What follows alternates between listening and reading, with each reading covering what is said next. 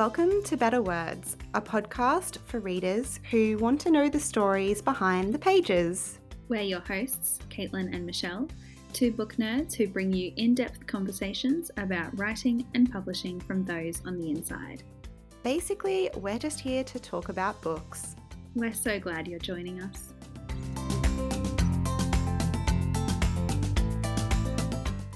Hello, welcome to Better Words. Michelle, how are you? Good, thank you. How are you? I'm good. I feel like I've had a very, very busy week, weeks. Yeah, it's been a busy week or so for me too, and like just lots of lots of little things that have added up to me feeling quite tired. You know, just like little Yeah. organizational things that you have to remember to do. And then at the end of the week, you're like, oh my God, I didn't achieve anything, but I'm actually really tired. yeah, me too. I have to say, I am really, really looking forward to this weekend. I have a, like a weekend off. I currently have no plans. I want to read a lot. Really looking forward to that.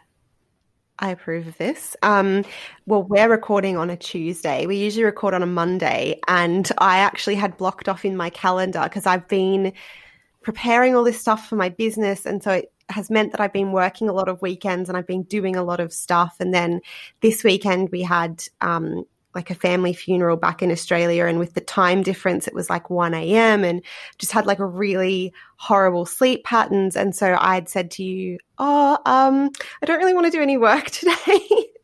after we record this. So um, I'm very excited. But that's my thing too, is like I just want two days off where I'm literally have no plans. And I do have like hopefully having a coffee with someone outdoors, um, hopefully doing a Zoom catch up with someone. But other than that, like I can just read my book and I'm so excited for that just to just to have, you know, to have the option to be like, do I read now or do I play the Switch now? Like, you know, just to, just to be like doing whatever I want and Such a lady of leisure. I know.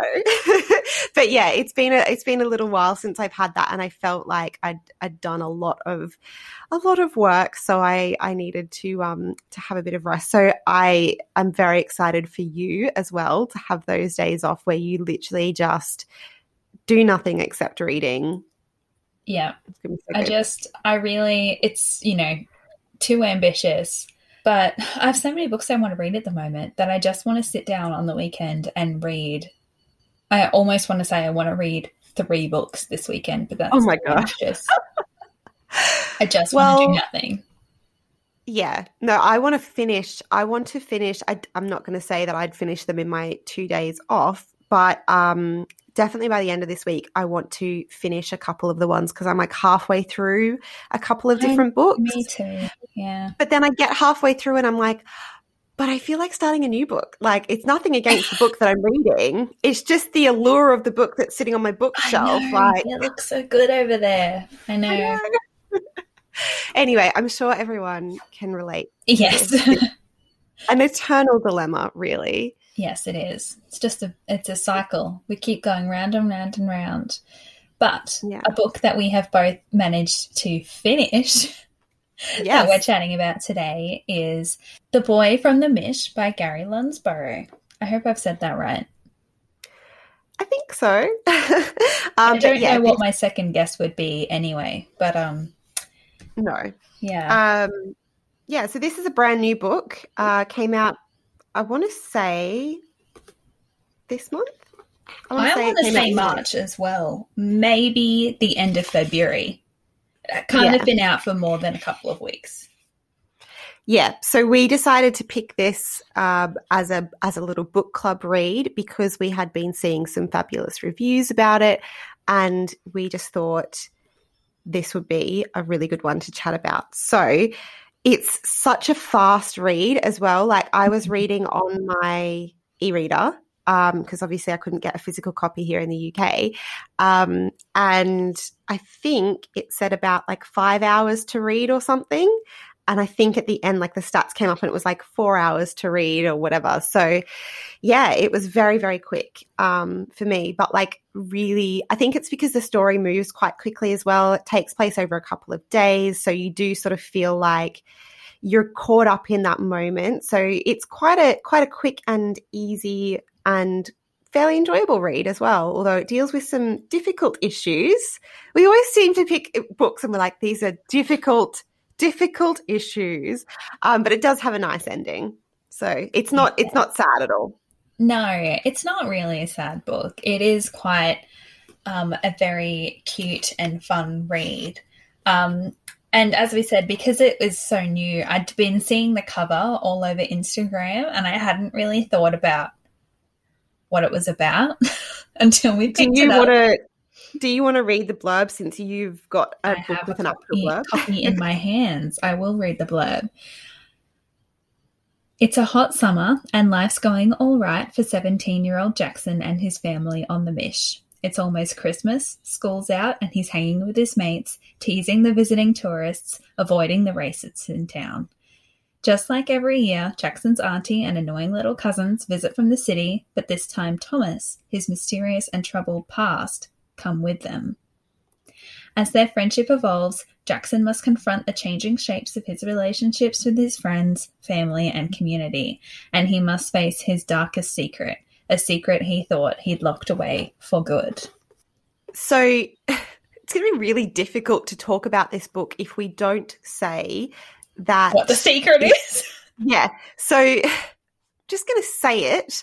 Um, but I mean, if you don't want any spoilers, then just skip Just to the interview through and head on chat over is going to be about interview. um, so the it is a coming out novel, but well, it's actually it's not necessarily a coming out novel, is it? It's a, a coming to the realization internally that he's gay, and and accepting that um yeah, yeah and gaining the courage to tell his friends and family what he has known but didn't like about himself for a while Yeah, so I think that's maybe the first thing we should talk about is it was such an interest and and you know, we always say on this podcast that reading makes you more empathetic and you know, reading is we we love experiencing these other things that we could never otherwise experience.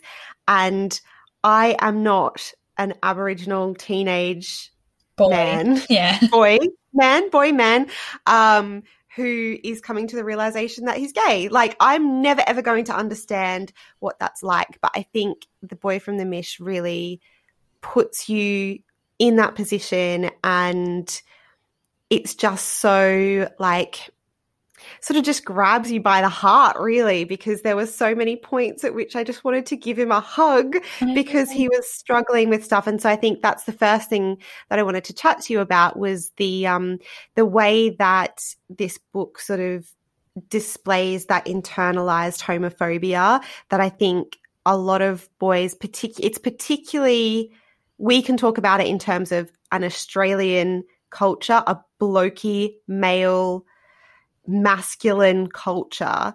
Um and i think this is the first book I can really think of where that is the central portrayal for for both the boys really who are both grappling with this idea that you know they've grown up in a society where there is so much homophobia and just casual things tossed around. And there are slurs used in this book but in a way that is obviously um, addressed as well but it just sort of goes to show the sort of thing which i think us growing up in regional Queensland, we've definitely seen. Yeah, absolutely. And I think that this, yeah, that sort of particular Australian perspective is quite interesting. I don't think as we were we were trying to think of books before we started recording and I can think of a few, but unfortunately I haven't read them where this is a coming out novel or you know that sort of similar story but australian you know i've read plenty Yeah. that are american or the uk but not particularly this which i also just have to flag that this book has one of our favorite things ever michelle which is that aussie summer christmas when they're on school holidays Yes, Love it. I can't, I can't get enough. I've read a few books now yeah. that are set at that time, and it's just the best because they're on school holidays, then there's Christmas, but they're going swimming, and then it's New Year's. Oh, it's so good. I love it. yeah. And it even ends with like a big summer storm, which, you know, for oh, us perfect. is the experience yeah. of summer in Queensland. Um, I think it's based on, um, when I was reading the author's note at the back, it's based on the author's experience growing up in New South Wales.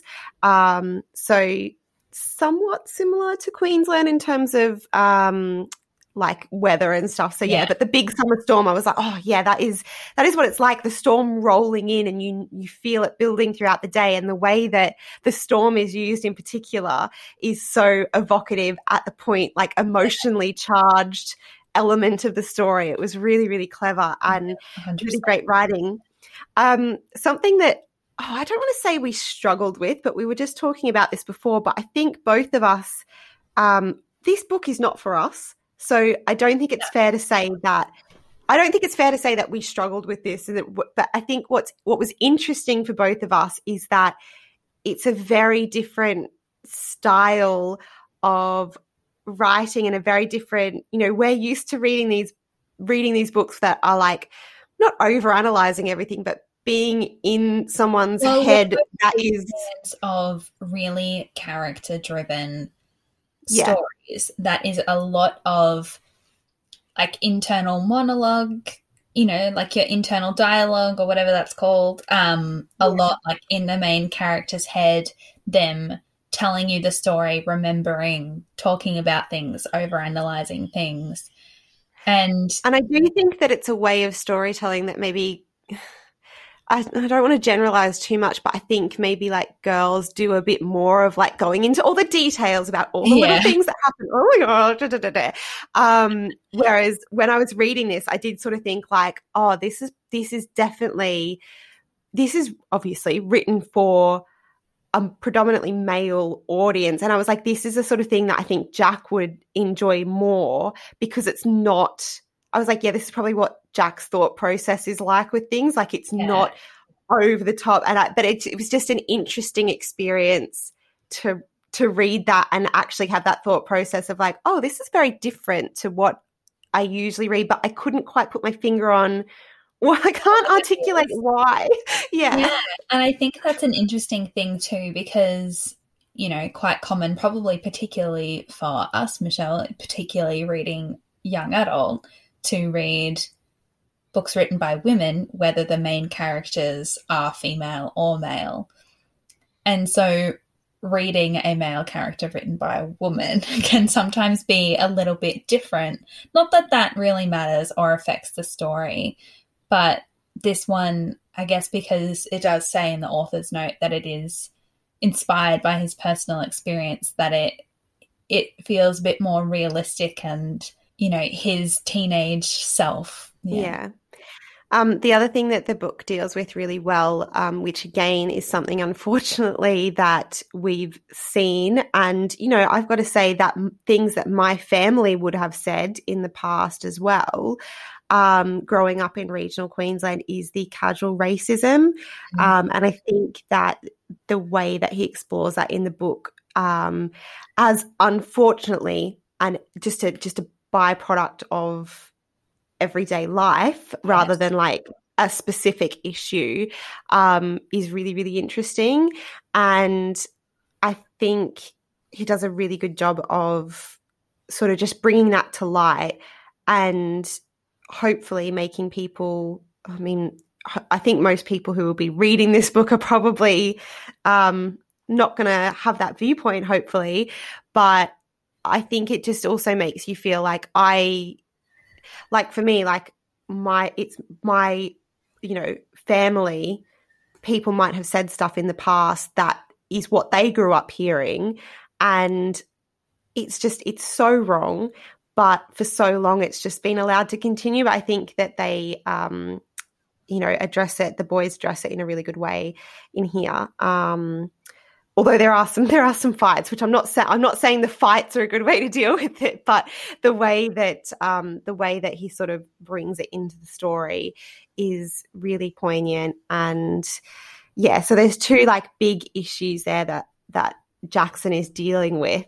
Um, and I guess it's so hard for him as well because he doesn't want his family and friends to hate him, and that's his main thing. And he's having this internal battle because he really likes this boy, but he's also like sort of really angry at himself for feeling that way as well. Yeah. It's yeah, it's really it's really interesting the way he builds that narrative of, as well because the the more the story goes on the more you sort of hear from Jackson that maybe he's actually felt like this for a while and really suppressed it a lot it's not a Yeah, You know, that it didn't a- just come out of nowhere. It is a bit of a big deal, these sorts of Yeah. things. And um, there are two characters, Jackson's friends, who are sort of like his two best friends that are in the book quite a lot. And they are very nice, actually, at the end, aren't they? Yeah. I really liked Well, them. One of them one of them does One of them takes react- a second, but yeah yeah. he reacts in a in a really horrible way. But then I really like the way that one of the elders sits down with Jackson and is like, sometimes when people are afraid of things, um, and they're scared of things, they will lash out and say things. And I just thought it was so good the way that um, you know, obviously Jackson was really scared of anyone but his friends finding out, and then the way that um one of the uncles approaches him and is like, oh, I heard what I heard what he said to you and um and he was sort of like, Oh, so you know what he said, um, like what do you think about it? And it was just it was just such a really like oh, it was such a a gorgeous scene where he was sort of basically saying like you're okay and we'll always love you no matter what. Like you don't have to worry about us. Like you're our family Yeah, Yeah, it's it's a really really lovely acceptance story, isn't it? It's super cute Yeah. and adorable. And um I am actually got a ticket the other day to see Gary Lonsborough in conversation with Benjamin Law at the Sydney Writers Festival, um, which is in a couple of weeks. Ooh. And I just have to I want to read you the quote from Benjamin Law on the front of the book, Michelle, because I don't think you would have seen it because you had the e copy. How I wish I had this big hearted book when I was a teenager. It would have changed my life. Let it change yours. oh that's so nice What an amazing endorsement quote for the cover of the book. And, yeah you know, as we said, this book is not for us. But if anyone listening thinks this book might be for someone in their life, absolutely get them a copy.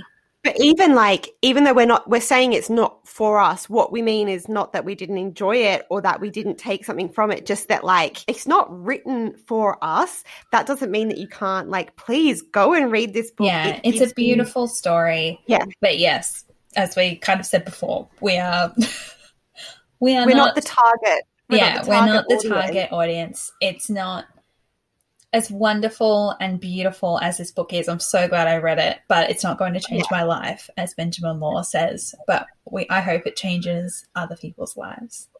Yeah, yeah, exactly. Perfectly put. That's going to be such an interesting conversation. I as know. well. I'm really looking forward to it. There's actually, um, as is often the way at Australian Writers Festivals, the weekend Saturday is like the YA day. So there's like five or six YA sessions. I got tickets for all of them. Oh. God, look at you I know, lucky me, right? down in Sydney. God, could only dream of this. Honestly, like us living in Rocky, looking at being like all those people who go who go to the Sydney Writers Fest just because they live in Sydney. Oh, And now I get to go. no, I'm really happy for you. That's going to be so much fun. Yeah. We'll have to have a full report, please. I will definitely provide a full report because there are lots of great guests, including some past guests of ours. Oh, that's so exciting. Who? Jenna Guillaume, Francis Chapman, and upcoming guest Leanne Hall. But that will Oh, air that's before the for the festival. So Yeah, but if you can't make the festival because you don't live in Sydney, like most of us, um, you can listen to our upcoming chat with Leanne Hall. It's very, very interesting. Um, wow, that's very exciting. Well, I think that concludes our little book club um, on The Boy from the Mish. We really, really enjoyed it, even though, as we said, we are not the intended target audience, but it is a really beautiful, beautiful, beautiful novel and such a great addition to like the canon of Australian queer literature. Oh, like, absolutely. Yeah. yeah. So definitely one to recommend to a lot of people. Um, yeah. So with that, um, so with that, we will continue on with queer love stories, but this time with a bit of a breakup.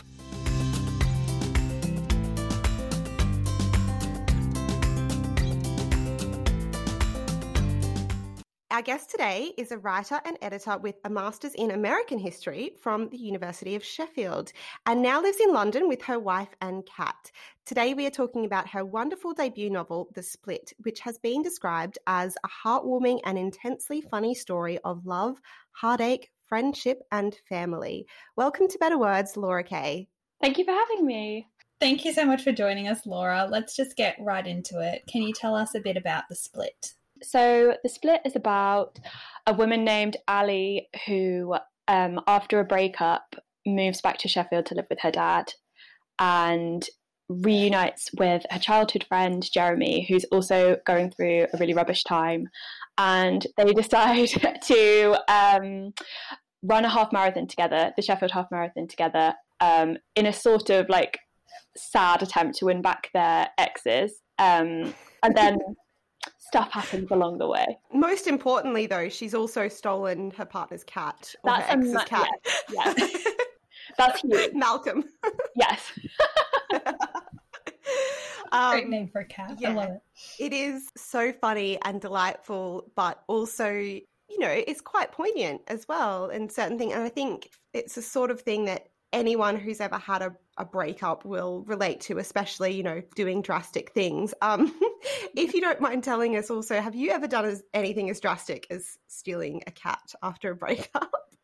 I never have. I've never stolen a pet after a breakup. Um, I think when I was writing Ali, uh, she and the things that she does and the things that she thinks and the way that she expresses herself, which is like quite dramatic and and um, she like enjoys like wallowing in the whole like melancholy of the breakup is a part of me that exists but probably I wouldn't express. So it was quite nice to like sort of have an outlet for like behaving like that. Yeah. It's like reenacting, yeah. and it's like this is what I would do if yeah. I could. That's how I feel. Yeah. like just a warning to my wife. This is I will take the cat. Careful. I will take the cat. I have actually expressed that to her before. uh, well, Malcolm is very well looked after by Ali, so it's not it's not a bad thing at all. It's quite it's quite funny, but she does take it basically mm. like so that she wants Emily to chase after her yeah. and be like, come and get the cat back off me. And they have yeah. this exchange of emails of like, no, you bring the cat back to me. No, you come and get the cat off me. And I just found it so, so funny. Um, as I said, you know, it's a sort of thing that many, many people will relate to. Um, any any sort of breakup, you don't have to have stolen a pet to understand the uh, the emotions around this. And as you say, like Jeremy's going through heartbreak as well, um, and he's the one who comes up up with the crazy idea to run a half marathon, uh, which we're going to talk about a bit later. But um, what I really loved about the book is that you don't demonize Emily um, or make Ali out to be a saint. You don't sort of put either of them in that polarizing position. Why was it important for you to show that? You know, Ali may have done some things she wasn't aware of that kind of led to the relationship breaking down, or, you know, just have that realization of the, the different shades in that relationship?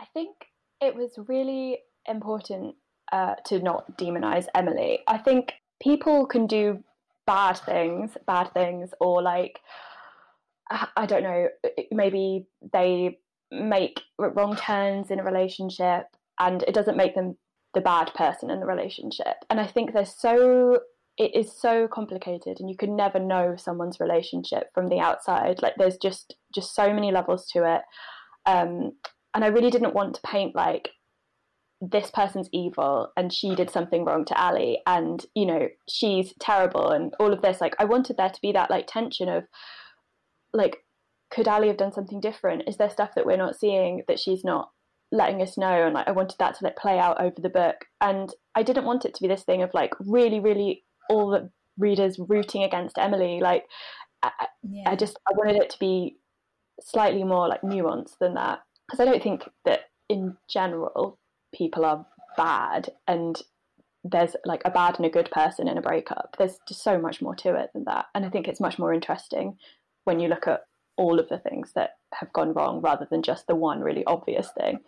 Yeah, absolutely yeah. more interesting and also more realistic because as much as, you know, in other TV shows and rom coms and stuff where it's like all the girls going, No, that you're yeah. you're the villain in this story, it's never really the way. Like that's not actually what happens. So I think this is a much more realistic approach. And you do need your friends around you to be like, you have absolutely been wronged by them, but at the same time, you also need like people eventually to be like, do you think maybe like you need to just examine your behavior in this as well? And you know, it is I think for the most part, it's probably really rare to have that dramatic like breakup scene of like, you're cheating on me and that's it. And it's, it is that much more. I think the, the thing about this breakup is it's not dramatic at all. It's very much that like, this thing has been crumbling bit by bit and we didn't really notice until it was a bit too late. And i think the fact that that is the category it makes it less of like a funny rom-com and more like this is really a serious like it's a proper portrayal of what most breakups are really like. Like i said about you know there's there's parts of ali that are probably ways for me to like express a certain part of like perhaps how I might behave in a breakup if I was to allow myself to be like my true self. But like I think there's also a lot of parts of me in Emily as well. Like that's why it was really important to me that she wasn't that she wasn't horrible. like there's so like she she's like maybe a difficult person and but she's like torn up about the breakup just as much as Ali. I think it's a thing that perhaps sometimes gets lost in traditional rom coms or um, about breakups is that there's this big dramatic moment, and then you know there's a like a lot of like lounging around eating ice cream and you know all of this, but really it's just like very sad. Like even if there's like a, someone's been wronged or this or that, like the the core thing is just everyone is so sad, and like I think I really wanted that to come across, which is making it sound like this is a really depressing book. It's not. not but it's but it's also more realistic than just like yeah, the, I guess like a I, I don't want to say like traditional rom com, but it's not the like tropes. And that yeah, it's yeah. it definitely it's definitely more nuanced than that all this talk of breakups. Obviously, the split is a lot about, you know, breakups and the main romantic relationship, but overwhelmingly it is about the power of friendship and family as well. So, why were those things that you wanted to explore, like in that context within, I guess, the breakup story? Well, I think so. When I started writing the book, um, the first thing that came to me were the characters of Ali and Jeremy. So it the friends they, first yeah, the friends first. So they were what I wanted to write about, and everything else sort of fell into place after they already existed. I knew that I wanted to write about friendship. I love reading about friendship, and I really, really wanted to write about the friendship between a queer woman and a queer man because I haven't read many books where that's the centre relationship. In fact, I'm struggling to think of any uh, off the top of my head, mm. although I know that there will be some. Um, and in my real life, that's like so commonplace. I have loads of um, gay friends, and so does my wife, and our whole friendship group is queer people, and so that was really natural to me, and I really wanted to like portray that in my novel. So yeah, they came first, and I love writing them. I think they're so much. Fun. I love reading them. They're so gorgeous. I love them. I love a good friendship duo. Yeah, and and the way that they comfort each other to also sometimes enable each other's fantasies about getting back with their exes. But then like i think the thing that still sticks in my mind after finishing it is the scene in in jeremy's bedroom where he's just really he's like i don't want to get up. And she like comes in and is is the friend that he needs in that moment. And yeah i do just love them together like They're so cute. oh, that makes me so happy. Yeah, I love them. I think they're so much fun, and, and I. But I also wanted, and I think as well, there's like a very maybe not specifically Sheffield, but I think a very specifically British and maybe very specifically Northern way that they interact with each other, which is they're not like soppy, they're not sentimental, they're very like they just like take the piss out of each other and mess about until there's like you know a very important moment where they need to be there for each other and then there's like a hint there's like a you know kiss until the, the moment gets like, like really yeah. real. Yeah. like oh love you. But yeah. it like takes a lot but there's that like there's that love there all the way through. I actually think that that translates really well to the australian way of doing things too like our aussie listeners definitely you're gonna you got to find the humor funny and stuff like that. I mean, if you've ever watched any British TV shows, you'll you'll get it as well. But yeah, I think I think it is definitely a very British thing. But luckily, Brits and Aussies, I think, have the same sense yeah, of humor, same and that flavor is, of humor. Yeah, that is taking the piss out of people. Yeah. Um, and that's how you know that we love you. Like yeah. that's the more that you take the piss out of someone. Um, so yeah, that definitely I I really just their relationship was so, so beautiful and definitely like what I loved most about the novel, but also like Ali's dad as well. He was the cutest. And I love that you include a bit about him, you know, maybe dating one of the teachers. So he's a teacher at a school and like, you know, there's a teacher he always talks about, and she's like, oh, so what about this person? Is she going to be there? Like, I just love that there was this little subplot that they tease each other as well. Dad, yeah, yeah, her dad finally getting because her mum had died, and you know maybe her dad finally branching out and dating someone again. And I was just, I just love that that was included. Yeah, I mean, I I, I, love Ali's dad. And actually, where, while you were saying that, I was thinking when I sent in one of my drafts, I remember getting edits back, and in the margins, there was just like heart, heart, heart, heart, heart next to everything I wrote about Ali's dad. like, and I think when I like when this was like on submission, like so much feedback I got was like, "Oh, Ali's dad! Oh, the dad! Oh my god, he's so cute." Um, I I think he's great. And I loved writing those two together as well. I think there's this like sort of strained, slightly difficult thing from not having seen each other in a long time and not really knowing how to be with each other anymore. And like that is uh, a difficult thing, and especially like as an adult moving home and living with the parents again, like it's a whole different adjustment. Actually, that's like, and probably like will ring very true with people, especially after the past year where lots of adults have had to move back in with their parents and refigure relationships. Also, I feel like the adult relationship like I, I feel like it's usually a mother daughter relationship that we see in books like i haven't read many books where it is an adult daughter and father relationship especially one where they're so close and and there's yeah. that real bond between them as well um so i really enjoyed seeing that too just because i can't really think of any others that I've read in that same way. I can th- there's like some young adult that I've read where the father daughter relationship was there, but again, I think it, it's totally different when you're an adult coming back to live in in your childhood home. And um, I do I do love that he sort of sometimes is like, um, do you want to get a job now? Like I know that you're sad, but um, maybe it's time to do this. Yeah. Very delicate. Um, let's let's quickly talk about Sheffield because I live in Chesterfield, which is just down the road. Um, and yep, technically another county. Uh, technically Sheffield's South Yorkshire, and we're Derbyshire, but we get Yorkshire news um, on BBC, so we're close enough. Um, so I could absolutely picture it, and also um, a train fare from Chesterfield to Sheffield is was like three pounds mm. on my rail card. So I used to go there quite a bit. There was a great Waterstones. I really enjoyed going there for the day, um, and it literally is like a fifteen minute train ride. So I am starting to think that, that this is like somehow rigged because I feel like so many of the authors it's and books not. that we've read for book clubs and interviewed for the podcast this year and last year have books set in Sheffield or the author is from Sheffield and I it just keeps coming up. I don't know how you're no, doing this, Michelle. Not.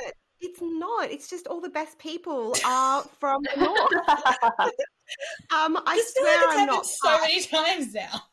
no, I know. It is just a coincidence. Like, especially because Abigail Mann, we talked about one of the characters was from Sheffield. That was totally a coincidence. That blew me away too. But when I did get a press release through about the split, and I was like, yeah, this sounds quite interesting. Sounds like it could be for us. And then the thing that I was like, oh my God, yes, we need this is that I saw it was in Sheffield. And I was like, well, of course we have to do it. but I promise you, it's not rigged. Um, but yes, let's talk about it. Um, I do love that it's set away from London because, yeah. um, you know, so much, so much is set in London. Yeah yeah and like oh my god i love i love especially before i lived here you know i'll read any book set anywhere in the uk but it is i think the thing that you don't realize when you when you don't live here or you're not from here is um, how distinctly different every single part of the uk is it's absolutely bananas. People here are so crazy obsessed with their counties. It's so weird. And every and everywhere is so different. Like the slang is different in every single tiny part it's different in Australia too, but like this country is minuscule compared to Australia. It just blows my mind. And I think I once heard something that said like the accent changes something like every 20 miles or something. So yeah, it's just crazy. But not far. Oh my god. I feel like I'm like an honorary like northerner now, um, and I have a lot of pride in that. So I do feel I'm like, oh Sheffield, oh Peak District, you know, in a book that I read, I'm like, oh yay. Yeah. Um, anyway, how did you feel portraying Sheffield? Because you've obviously lived there as well. Um, you know, why why that place? So yeah, I went to uni in Sheffield and then stayed. So I lived there for six years in total, and by the end of that six years, I also felt like an honorary Yorkshire girl um, and my wife is from Yorkshire, so I feel like that like really cements it. And I love Sheffield. I think it's a great city, and I I knew that I wanted to write about it um, because the the time that I spent there was really formative as well. So I have like lots of memories, and it really like conjures up a lot for me. But I also, and this is like quite crucial, uh, wanted to write about people running in Sheffield because it is so hilly like, if you haven't been to Sheffield, I cannot describe to you how many hills there are. It is hill after hill after hill, and you think, oh, good, this bit's flat, and you turn the corner, and there's another hill, and they're, they're, they're so steep that they've got, like, some of them have got handrails put in by the council to help you up the hills. Like, it is no joke. So, like, running in Sheffield is horrific, um, and I really wanted that for this book well, that really adds another element then to the half marathon storyline. Yeah, let's talk about oh that because I was I was reading these scenes knowing that the tiny bits of Sheffield I've been to are really horrible and I haven't even been to all the hilly bits yet and I was like oh my god I could never do this. Like the yes, thought of doing couch to 5k actually makes me want to vomit like no give me like I've been doing dance classes daily for the last eight weeks of lockdown, but do not make me run. I could never do it. Um, so tell so us about.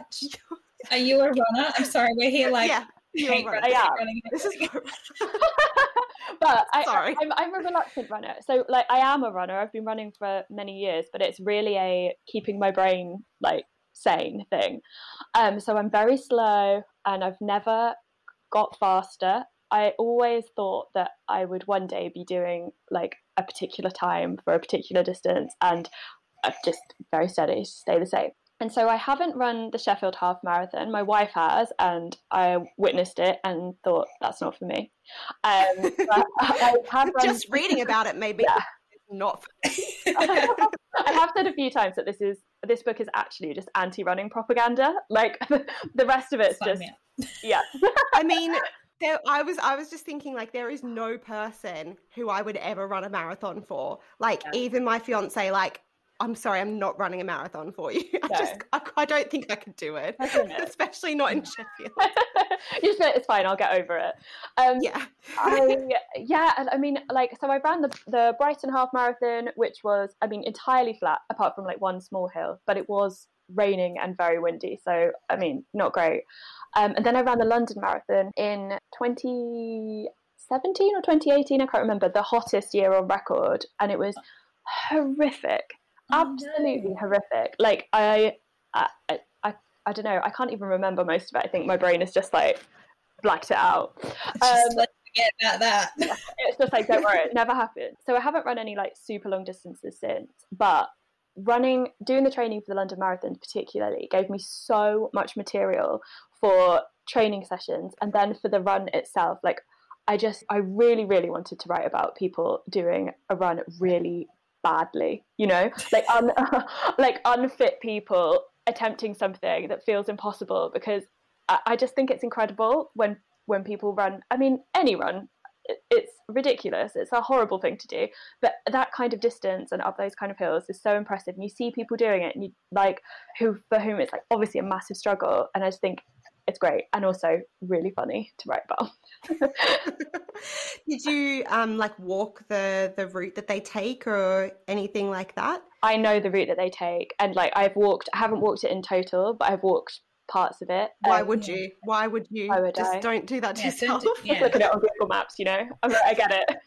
yeah. Um, were there any particularly nostalgic things that that you know from your days in Sheffield that made it onto the page? Like um, the bar scenes, I'm thinking about particularly. Like, is that based on some some nights out at university? oh yeah.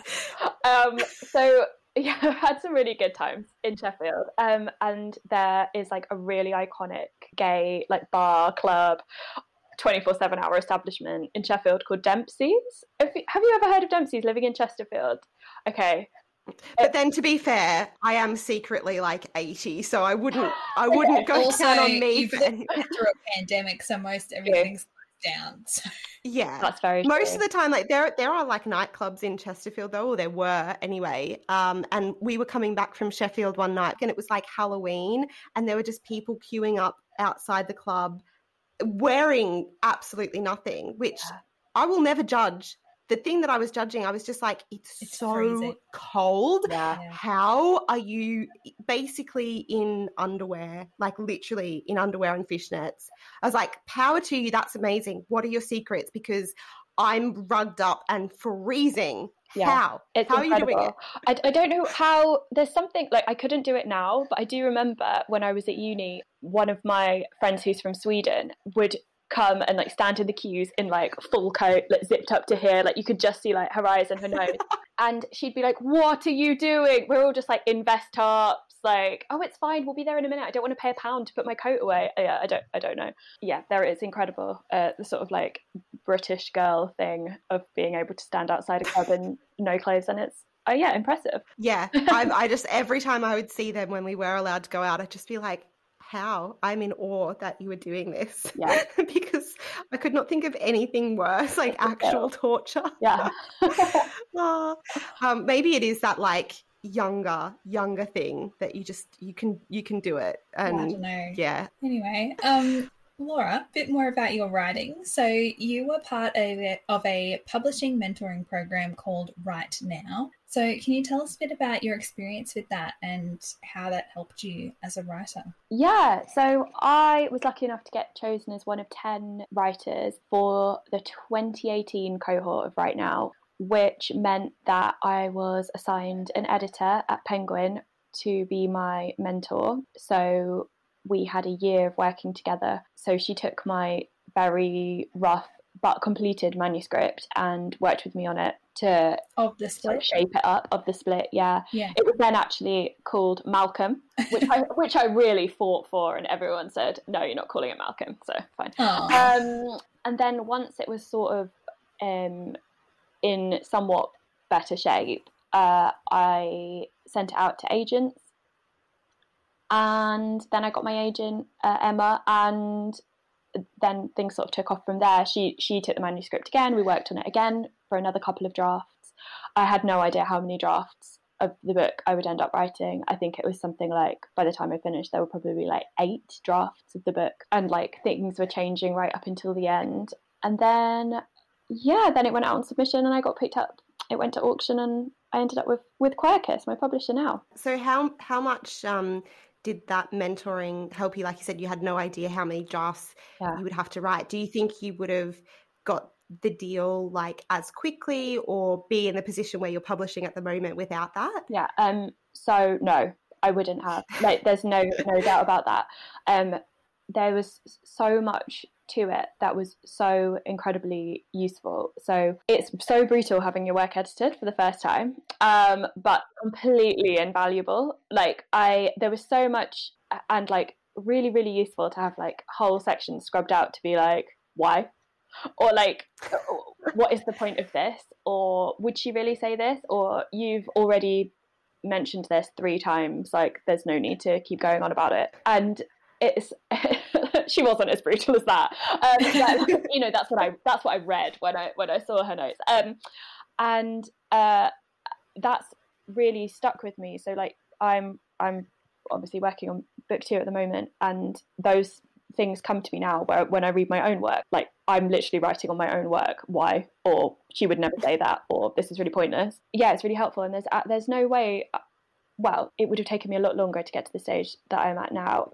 And I think part of that as well is that I would have had much less confidence in my work. I think the more that um, other people saw it and the more feedback I had on it, even if that feedback was tough, the more I was sure that this was something that would get picked up. Like, yeah something to to keep working on and improving. Whereas if I was just you know sat here by myself working on it by myself, I would have had no idea, and that probably would have shown in my like query letter, in my synopsis, everything. Yeah, that I wasn't quite sure, or perhaps that there was so much work to do to it that eh, no one would want to take it on. So yeah, that was really helpful, and it was also incredibly helpful to be on that in that group with all of the other writers eh, and like I'm still in touch with a lot of them now and a few of them have got books coming out and others are working on theirs and it's so so helpful to have people to be like oh like is has this happened to you or this feels really hard or this feedback was really rough and to have people going through the same thing yeah it, it was been great yeah were there big dramatic changes in those eight drafts or was it just was it just little things like tightening it up and things like that it was there was no dramatic change. The core story has always been the same, but there have been the addition of characters. There has been the chopping of characters. But yeah, other than that, it's been tightening it up. And I think probably over the course of the eight drafts, getting to know the characters better so that all of their motivation makes more sense and you can maybe see where they might go. Whereas when I first started writing it, it was sort of feeling it out a lot more. Yeah. And now I just I feel like I know them inside out. Yeah, absolutely. Been with them for so long, you just know them so well. Um, so the book is out uh, very, very soon, and hopefully it's not that long until you'll be able to actually walk into a bookshop and see it on the shelf. Mm-hmm. Um, it's a very strange time in the publishing industry, and definitely a strange time to be a debut author. How do you feel about how it's sort of unfolded? Because I imagine too with this uh, March 2021 release date at the end of last year, you're probably like, yeah, okay, maybe maybe I will get to like see it and stuff. And things have happened since. And um, what will you be doing to celebrate the launch? Yeah, it it has been a really weird time, and it, that's exactly. I think probably last summer uh, uh when you know things started to ease here and things were relaxed, I thought, yes, this is great. I'm definitely going to be able to see it in a bookshop. And then over Christmas, when things went completely the other way and it was absolutely awful, I remember being like, well, bookshops aren't probably going to be open till August. Like, I will never see my book in a bookshop. Like, and I just completely resigned myself to the fact that it was never going to happen. And so now, where I'm at this place where no, on publication day, I'm not going to see it in a bookshop, but hopefully, like three weeks after that, I will. I just feel mm. really lucky and so much else has gone on. Like i thought i was going to feel really disappointed that i'm not going to get the kind of publication experience that i thought i might. But i i just don't. I just don't feel disappointed or sad or anything about it other than really really excited. And it's been lovely because the ebook and audiobook are already out uh, which was wasn't planned until january when the publish- publishers were like, ah, like, what are we going to do? Um, everything's closed. And but I, so like, I feel really, really lucky that my hardback publication date didn't get pushed back loads, which I know has happened to loads of people. So I, I think we'll be able to celebrate. Like I, we're going to find a bookshop hopefully that has my book in the window, even if it's closed, and like have a drink outside, socially distance drink. And um, socially distance, of course. Everything I'm about to say is socially distant. Um, and there's some like online events that we're doing in on that week and the week after. I've got a few coming up, and I'll have like some Zoom, ugh, more Zoom stuff. But um, yeah, I mean, I'm looking forward to it all. I think it's still going to be really great, even if it's not exactly what I thought it was going to be. Yeah, and I think the funny thing is, is that like if anything that the past year has shown us, like so many amazing books have come out, you know, in 2020 and had to go through this pandemic publicity. But I think a lot of it is going to stay the same. Like these like online events have been so great for so many people, and like they'll probably stay. And will it all go back to, I guess, what we thought a book campaign should look like? Beforehand. Like, probably not, but it will be very exciting. In some ways, that's good though, because it means that, you know, people don't have to travel down from Sheffield for a launch in London. And, yeah. you know, you, it will be lovely one day, though, I'm sure, to uh, celebrate in Sheffield as well. Oh, yeah. Maybe maybe take the book to a couple of those iconic places. That's such a good Please idea. do that. I'm definitely going to do that. take it on tour. Yeah. And also, even though it's it's being published in a pandemic, I did see when I was prepping for this interview um, that you know it's hit number one of like LGBT fiction and um, some like like number one spots on Amazon, which is really exciting as well. And it proves that you know you don't necessarily have to have it in a bookshop for it to do well, and that's that's really nice. And and like you said, it's been getting really nice press, really nice reviews, and um, it will be exciting to see it though. I hope that I get to go into Waterstones in Sheffield before I leave and like see it there and I hope that like, too. Yes. Yeah, that would be amazing. Oh my gosh, if I if I do, I'll have to I'll have to snap a photo and and yeah, send it to definitely. you on Instagram. Yeah, yeah, yeah. I would love yeah. to see it in a bookshop in Sheffield. So throughout this like whole, you know, your whole publishing experience with the split, as we said, you know, still ways to go really with the whole journey, but it will be published soon. What was like the one thing that really surprised you about like the publishing experience or industry or something? The one big surprising thing. Um, well, the thing that comes to mind first is how slow everything is. I had no idea. So I signed my um, contract, or like I got my publishing deal uh, in December of 2019. Um, I probably didn't actually sign my contract for months after that, as an example of how slow the publishing industry is. Um, and I thought, oh my gosh, like when's my book going to come out? Like maybe by the summer. And they were like, no, no, March 2021. Um, yeah. And I just had no idea that it was going to take that long, and that there was, yeah, that, that but also that all of that time would be used like that there was so much to it that it really does there are lots of steps in the process that you yeah. don't realize yeah. I had no idea. There's yeah there's so so much to it. There's this, this huge machine behind it. And yeah I, I could never have imagined how much goes into the creating of a book and the publishing of a book. And i'm still learning all about it now like there's still stuff that surprises me now. So yeah. That is a pretty common answer that people don't realize how slow publishing is yeah yeah and now that i know like how much like how much goes into it i'm like how do they do it in a year and a bit? You know like but yeah when i first found out i was shocked. You have been working on your second novel. Yes. so can you tell us anything about that? Um i don't think i can tell you much but i can say that it, if you um if you liked the split you'll like this. Like it's um, lots of queer characters, queer friendships, relationship drama, some traveling, um, which was a total joy to write because I wrote this book in lockdown one. So in like March, full of wanderlust, June last yeah. yeah. And I was like, and then they could go here, and then they could go here, like traveling outside of my like bedroom where I was writing this book. And when I sent it to my um, agent and my editor, I was like, you have to tell me if it's weird because I haven't done anything or seen anyone or had a conversation in person now for like three months. Um, so if it's weird, let me know. And they they were like, how, how are we going to know if it's weird? We also haven't done that, so we'll see. Another interesting side effect so to look yeah. back on in years yeah. to come is the content and art that was created in this time. Yeah, where like all yeah. characters are like jumping up the way of each other and like touching elbows and stuff. um, but it's not actually set. Like I've completely avoided writing about the pandemic. I've I've said it in a in a different time, slightly just to avoid it, because I was like, I no one wants to read about this yet, and I certainly don't want to write about it. Yeah, I know. I'm ex- I'm excited about it.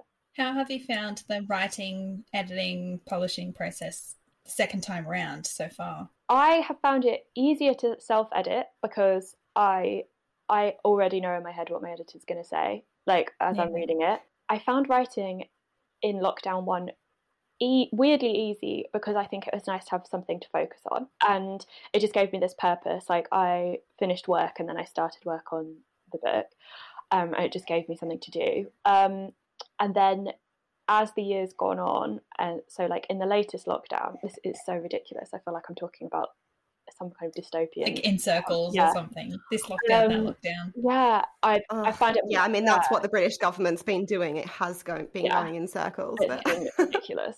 So lately, it's been slightly more trickier, I think, because it's like harder to concentrate. We've especially it's like we're coming out the other side of it now, touch wood, but um in the past like sort of three months, it's just felt like we're going to be locked down forever, and it's felt quite hard to be motivated. And also, the focus has been on book one coming out, but I am expecting edits back in the next sort of month or so, and I'm hoping I'll be able to concentrate a bit more once, like, yeah, the sun's out and we're allowed to see people outside and stuff like that, like normal things. To end on something lovely though, can you tell us any queer books that you've loved lately that we should be reading? We'd love to have some more recommendations. Yes. Yeah. So I've just written a little list. So some books that I have read recently, um, a book called Memorial by Bryan Washington, which is set in the US and is about a couple going through a sort of like transitional period in their relationship